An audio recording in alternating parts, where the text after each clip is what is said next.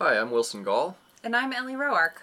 We are bringing you some current research and questions and ideas from bird research. Uh, every episode, we pick one article and just talk about it for a while. Today, we're looking at an article, a study called Predictors of Flight Behavior in Rural and Urban Songbirds. This is by Catherine Battle, uh, Sarah Foltz, and Ignacio Moore in the Wilson Journal of Ornithology. So, I would say that on the whole, this is not a particularly uh, sort of like cutting edge question or study. Sure. Um, so it's it's not a hot topic in terms of of revealing really new things that have never been known, but it is a hot topic in that there's just a lot of research about this. I happen to have another uh, printed copy of a different edition of the Wilson Journal, and it's got a very similar article about um, the flushing of golden eagles in response to recreation. Hmm. Yeah, and it is an interesting question, which is why so many people have researched it, I'm sure. Yeah, and what is particularly interesting about it is this is one of the really like directly applicable, most directly applicable types of questions uh, from a management standpoint. Because what this is Right. studying is um, how how close you can get to a bird before you sort of startle it and make it fly away. Right. Um, and so, so this is I've seen many studies where this is used for all sorts of recreation and other kind of scenarios where you have people in the same habitats as birds, and you want to know how much you're disturbing the birds. Right. One of the things that's most interesting about birds and why we watch them and study them is because they're really accessible. People can get up close to them and, and see what's happening, but the question is always uh, how does that affect the bird population? Yeah, right. And so this study uses what they call flight initiation distance, which is basically just the distance that an uh, at which a bird uh, flies away from an approaching object, human or whatever. Uh, and then they also use alert distance, which is sort of the distance at which a bird changes its behavior because it seems to have noticed a human. And that's a little harder, it's a little more subjective of a measure. Um, sure. But I don't know, Ellie, you worked with raptors for a while, and you were telling me once that if they're standing on one foot, they're probably pretty relaxed, and when they put their second foot down, that's an indication of agitation. Is that am I remembering? Yeah, that? it's certainly, I'm not an expert on raptor behavior in the wild, but in a captive setting, that's certainly a good indicator. If they're on one foot, they feel fairly relaxed, like they don't need to be pushing off to get away quickly. Whereas on two feet, looking around, they're uh, a little more on alert, ready for, for anything that might happen.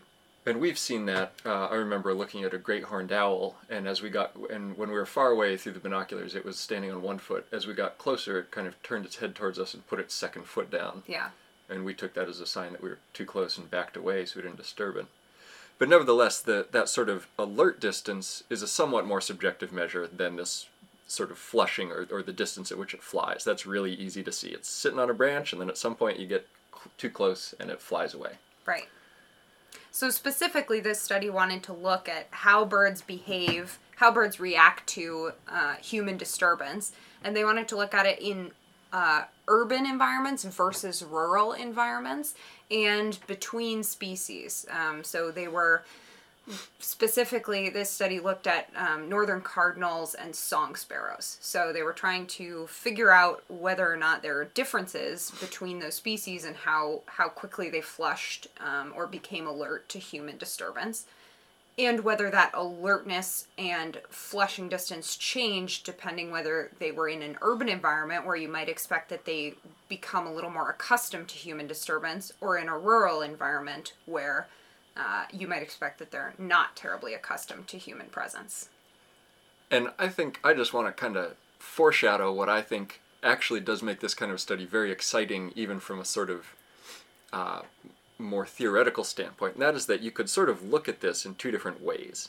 Um, number one is that maybe birds in an urban setting, in a park or something, are more habituated to people. And so they learn to not be quite so scared. Uh, but it's also very possible, I think, that there's some sort of a local evolutionary adaptation going on, where there's actually a selection pressure in urban areas for birds that are less concerned or, or agitated by human approach, because those birds would be able to continue eating or continue doing whatever longer um, than birds that are flying off all the time. Right, So- and ultimately be more successful because of that. yeah. So this has both real pla- practical management implications, but also this can be a window into evolution and adaptation at sort of small local scales within a species, and also um, evolution in heavily human dominated uh, or, or human impacted areas. Yeah, totally. So what were the Ellie? What what were the the study authors' main predictions before going into the study? What they so they they studied cardinals and song sparrows in both urban and rural areas, and what were they expecting to find regarding the flight initiation distance? Well, they were expecting to find that um, urban areas would have a shorter flight initiation difference distance, meaning that uh, birds would y- you could get much closer to the bird before it flushed than rural birds. So a rural bird would fly away kind of really soon after it sees me, where an urban bird I could walk much closer to it before it flies away. Exactly, Okay. which is kind of what you'd expect. That's what the authors were hypothesizing. That's what you might expect um, just based on your own experiences birding. I, I could say that for me, at least. That's what I might expect based on my own experiences birding. And that's been seen for a lot of very different bird species in a lot of different contexts. Right. Um, they were also expecting that they might see cardinals flush a little quicker than song sparrows um, based on human disturbance because cardinals are much more conspicuous. A song sparrow might become alert to your presence and then count on its camouflage because it's a little brown bird to kind of keep it hidden while you approach it. Um, whereas a cardinal is a very loud, very conspicuous bird, and um, as soon as it's been seen, it, it may flush a little quicker because it doesn't have that camouflage. Yeah, though I should note that this is this is one of those evolutionary or natural selection questions that is actually really hard to test. So the hmm. explanation you just gave makes a lot of sense. Sure, yeah. Because to us that looks like a brightly colored bird, and that's the most obvious difference between them. But whether that thing that seems obvious to us is actually a, a relevant selection pressures can be really difficult to test. And one thing these authors talk about is that there have been lots of different ideas put forward about why some species will tolerate a closer approach Yeah. before they fly than another species. And sometimes uh, that might have to do with sort of behavioral life history traits. Um, it might have to do with the availability of food. You know, if there's a real need to keep gathering food, they might wait for for a, a potential threat to get closer before it's worth flying away.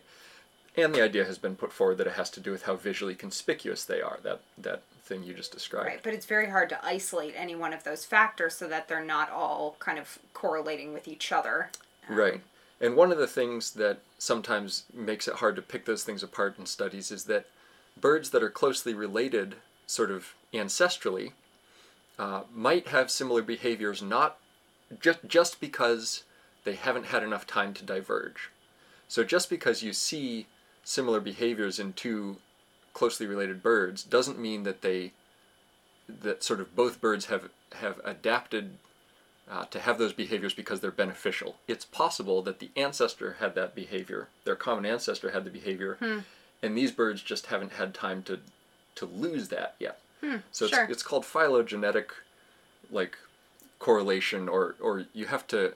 Many studies try to account for the phylogenetic distance or how closely related birds are, because that can make birds more similar than you would expect just based on the sort of environmental pressures.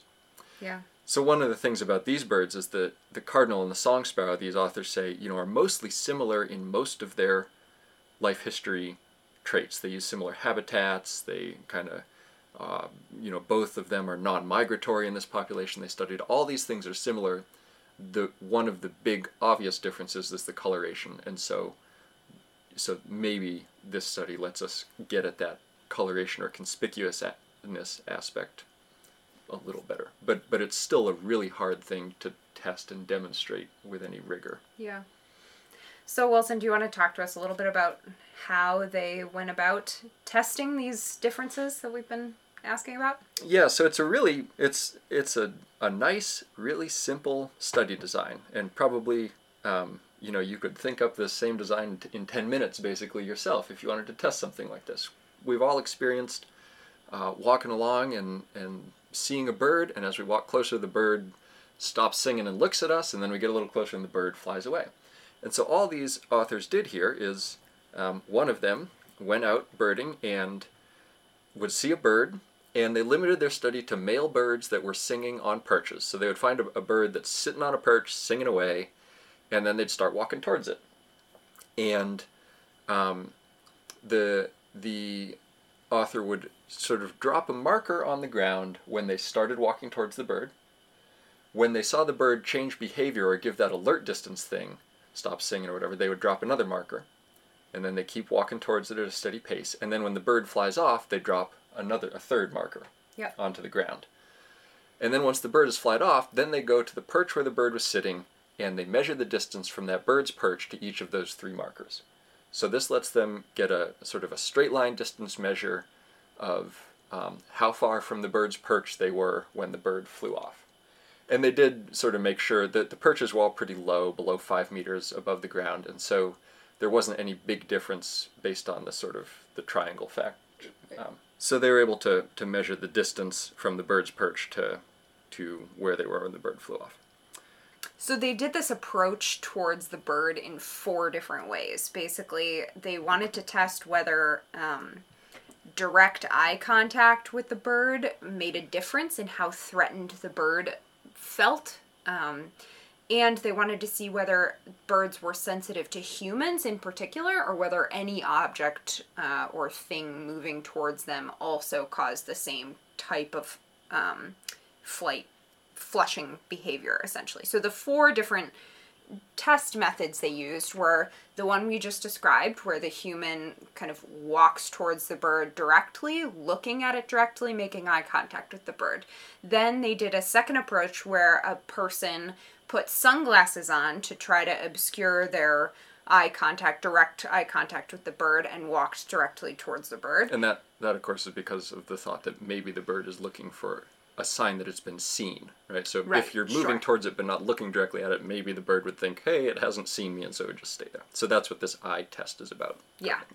And then their third treatment was um, holding up a giant umbrella in front of them and walking towards the bird, an open umbrella, um, so that you conceal the fact that you are human, essentially, and it just looks like a foreign object moving towards the bird.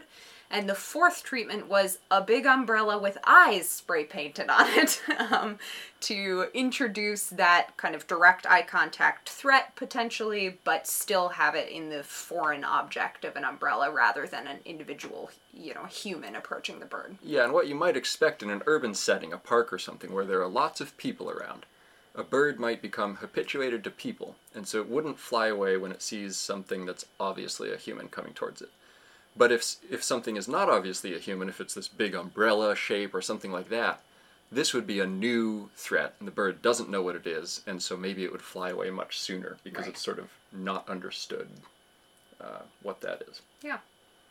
And then they did. Um, so so they did two different studies. They compared the cardinal and song sparrow, because they thought that maybe the song sparrows would let you approach closer, potentially because of this camouflage.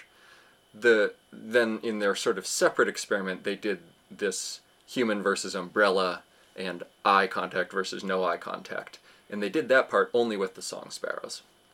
So what did they find, just sort of most generally? So what they found was kind of as we discussed that we might expect at the beginning that um, urban birds let you approach a little closer before they flushed than rural birds did. Um, the as they put it in the article, the flight initiation distance was shorter for urban populations than it was for rural. Yeah, and they found this was true for song sparrows, it was true for cardinals, it was true uh, for all of the different human versus umbrella, eye contact versus no eye contact cases. Right.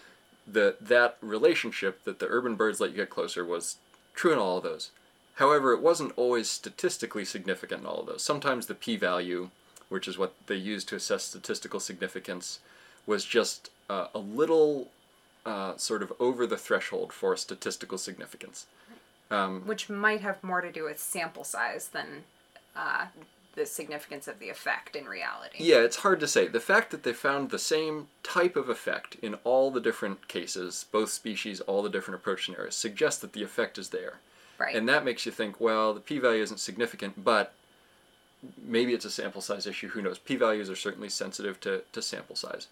On the other hand, uh, if it was a, a huge, really powerful, obvious effect, you would expect it to be significant. And they had similar sample size in the part of their study that did find a significant effect and, and the part of the study that didn't. Um, 20 some birds in each um, of the urban and rural classes for both those studies. So, um, so I, I actually was a little surprised, and I think that introduce, introduces just a little bit of um, caution in how you interpret this. That, with it, at least in, in some cases, they didn't find a statistically significant effect here.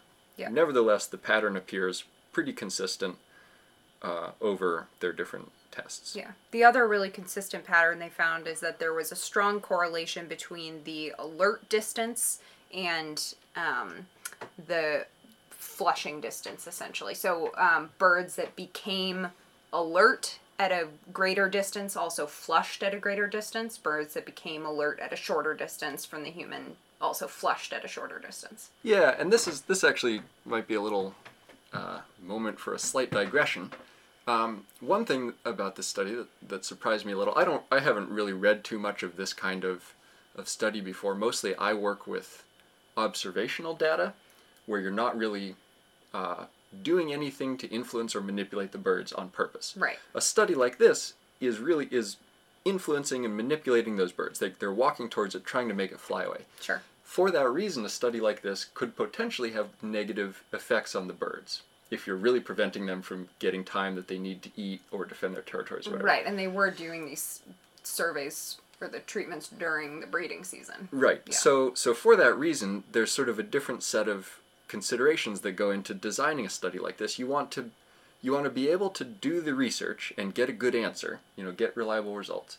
But you don't want to disturb the birds any more than is necessary to get that answer. Right. So once we've got enough data to get our answer, then we, we stop and stop disturbing the Yeah. birds. And it should be noted that this was approved by the Animal Health and Welfare Department of the university where the study was designed. Yeah, So- all, all universities would have some sort of an, a review ethics review board to make sure that these Right. comply with sort of and and I don't think that uh, you know these are urban birds in public parks. There are people walking by every time. This is Right. this is not a study that's likely to have a really negative impact on the birds. But nevertheless, you have to consider it. How did we get into that? We were talking about uh, the alert distance in correlation with the flushing distance.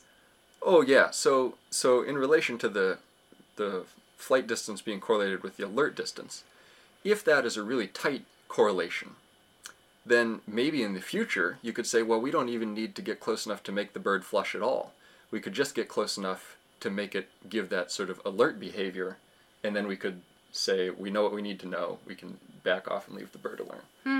Um, it, it seemed I don't they didn't say that that's why they were doing that, but it would seem to me sort of an, an obvious next step. If you're getting the same information from both of your measures, from your flight distance and your alert distance, then you don't need to measure both. You can measure one, and you've got all the information. That's a really good point. However, they when I look at the plot here of the flight distance versus the alert distance, and that sort of the relationship and how tightly correlated they are, it's not super tight. Um, they're correlated.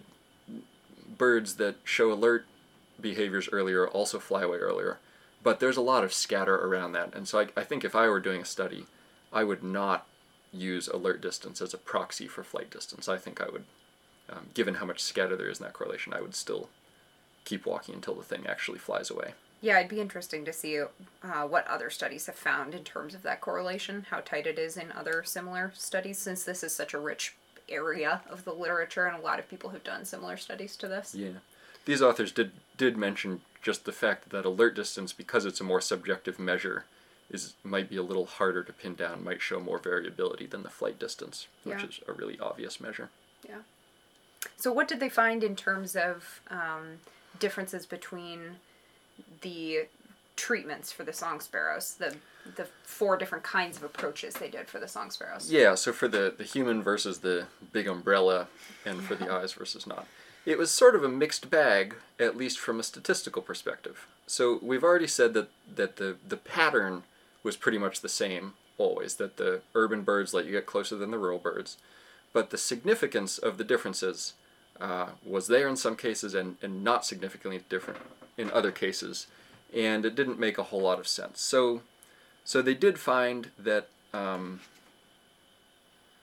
if I'm recalling this correctly, they did find that the they found that the approach treatment alone umbrella versus no umbrella sunglasses no sunglasses didn't have a significant effect on the the flush distance the flight initiation distance but that coupled with the habitat it did. So urban birds flush sooner for humans than they did for the umbrellas but rural birds reacted the same to both the human and the umbrella. Yeah, and this this suggests what we would call an, an interaction between the habitat type, the urban versus rural, and the uh, approach type, the either the human or the sort of other umbrella figure. Right. And this is what you'd expect. So if you think, so to put this in sort of like uh, real world terms, if you think that urban birds have become accustomed to humans, but not accustomed to weird looking umbrella things then you'd say, okay, when a human is approaching an urban bird, the urban bird's going to stay put for longer. But when an umbrella is approaching, it's going to not know what this thing is. It's going to view it as a, a potential new threat, and so it's going to fly away early. Rural birds, on the other hand, have never seen this weird looking umbrella thing, so they're going to fly away early in that case. But they also haven't seen all that many humans, and so they're going to fly away early in that case. So you're not going to see a difference really between a human and an umbrella in a rural setting but in an urban setting, you will see a difference. So they did find that urban birds seem to be habituated to humans. They really found kind of no effect of the gaze. So it didn't matter whether the human was looking straight at the bird or kind of had the big sunglasses on to obscure the eyes. With the umbrella, it didn't matter whether the umbrella had eyes painted on it or not. The, the song sparrows just didn't seem to be using that eye contact as any sort of cue for when they started flying, at least that this study could, could detect. Yeah. So, so this, you know, shows there's a difference in urban versus rural birds. It shows that to some extent, at least for these species that do well in, in human areas, song sparrows and cardinals, that the birds can can cope to some extent with higher human activity. They're they're probably going to do okay in urban areas and parks, but it doesn't directly test whether they're able to cope because sort of individuals can learn and adapt their behavior or whether there's some sort of selection on the population from, from a sort of evolutionary adaptive standpoint, and whether urban populations um, are sort of adapting to have birds that just, regardless of learning, let people get closer. Right. We should say quickly that the study did find, as expected, that um, cardinals have kind of a lower tolerance for humans than song sparrows and, and did flush quicker in both urban and rural environments. Yep. Yeah, that's right. Though again, we really can't pick apart whether that's because they're more conspicuous and not camouflaged or whether there's some other cause there. We, we have no idea what that cause is, but there right. was a difference there. Yep. Um, and really, that's not a, to me, that's not a very interesting result necessarily because it, it gives us almost no insight into the causative factors behind right. it. Although I don't know, maybe it suggests that that you know if you're sort of looking for species that are going to be at risk um, as humans expand habitat, maybe this would suggest cardinals are going to be a little more at risk because they're going to be less tolerant in general than song sparrows of of human disturbance. Um, so I guess that's a little interesting from that perspective. Hmm. So one thing that just popped into my mind, I haven't thought about it too hard, but but one thing that might change how close a bird would let you get before it flies away is sort of might have nothing to do with with humans and how many humans there are, but it might have to do with how with like the the amount of predators in the area. Yeah. So suppose there are lots of predators out in rural areas. There's you know, raccoons and and hawks and, and all kinds of things. There would be a selection pressure there for birds to flush sooner, kind of no matter what the, the disturbance is, the threat. In an urban area, if there were fewer predators, maybe they, there just wouldn't be any uh, sort of selective advantage to flushing early no matter what.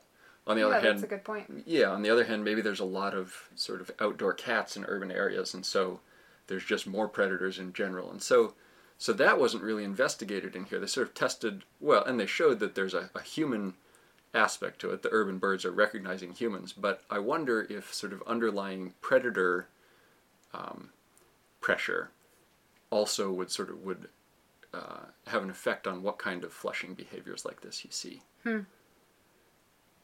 They did. Go ahead. Yeah, I wonder also how the structure of the habitat and the environment changes um, the escape behavior. Like whether you have some place to go that's better makes a difference. um, or whether the only solution is just to expend energy and be in flight for a little bit and, to, and then have to come back to the same area where you were. Yeah, do you have good hiding areas? Right. Or on the other hand, you know how how well can you see around? If you're in a Hmm. an, an area where the you know there's a lot of twists and turns and you can't ever see very far, um, you being the bird, Right. not me, the person. yeah, yeah, no, I if got you're it. if you're a bird living in an area where you can't see very far, um, you might have different sort of flushing behaviors than if you're sort of out in a park with with like one line of trees and you've got big soccer fields on either side Yeah. and you can see you know very easily a long way and, and can sort of watch objects approaching and may potentially better assess how much of a threat they are. Mm, yep. I don't think uh, this article mentioned that they don't think there are really many studies of how that sort of landscape pattern they call it uh, affects the the flushing distance behavior in birds. Uh, but but it would be a really interesting thing to study. Yeah, absolutely. They do mention a few uh, studies that I had not seen before. One of which was studying dark-eyed juncos in urban populations, and that study showed uh, a really fast adaptive evolution in boldness behaviors. So, so this suggests that it was not a learned behavior that an individual bird is learning to be braver around humans, but actually Right. that that local urban population just sort of evolved to have more bold um, birds. And there are an increasing number of studies, uh, sort of across a range of organisms, that show rapid evolution uh, of of organisms in human-dominated areas. There's one that I can think of off the top of my head that was looking at. I don't remember what exactly what water critter it was. Some sort of some sort of uh, aquatic sort of microorganism. You'd be able to see it under a microscope or maybe even a, with a hand lens. And it lives in freshwater systems. And they were looking at how well it could tolerate salt water. And uh, they were they were sort of investigating this in relation to road salt. So in areas that get snow or ice in the winter and they salt the roads, that salt f- runs off the roads into nearby water bodies, and can sometimes really increase the sort of salinity level of the water a fair bit. And so they were, they were looking at, at what happens to these little aquatic microorganisms. And so they brought them into the lab and they put some of them in sort of plain fresh water and some of them in uh, water with increasing levels of salts. And they let them sort of go through 30 generations or something. And then they tested how each of these populations survived in in sort of another increase in salt. And they found a really quick evolution within 10 to 30 generations. The the populations that had been placed in higher salt water evolved to be able to survive higher salt. Huh, cool. Um, and a similar thing has been shown with plants. Uh, with with I don't remember again. I don't remember exactly the kind of plant, but a- along a gradient along a road there, where salt's washing off the road, the plants close to the road evolve fairly quickly uh, and adapt to be able to survive the higher the higher salt uh, concentrations. So this is that is sort of a, a cool um, you know, no longer surprising result. I wouldn't say like like no one would be astonished if you found an organism that really rapidly adapts to to human um, encroachment, but but it really has only been tested in a, in a few different individual species, and um, figuring out which species can adapt quickly like that and which can't uh, is going to be a con- very productive area of research. The funding for my PhD position comes from a project funded by Science Foundation Ireland. I'm at University College Dublin in the Ecological Modelling Group of John Yearsley. If you want to find out more about our research in the Ecological Modelling Group, you can go to www.ucd.ie backslash ecomodel.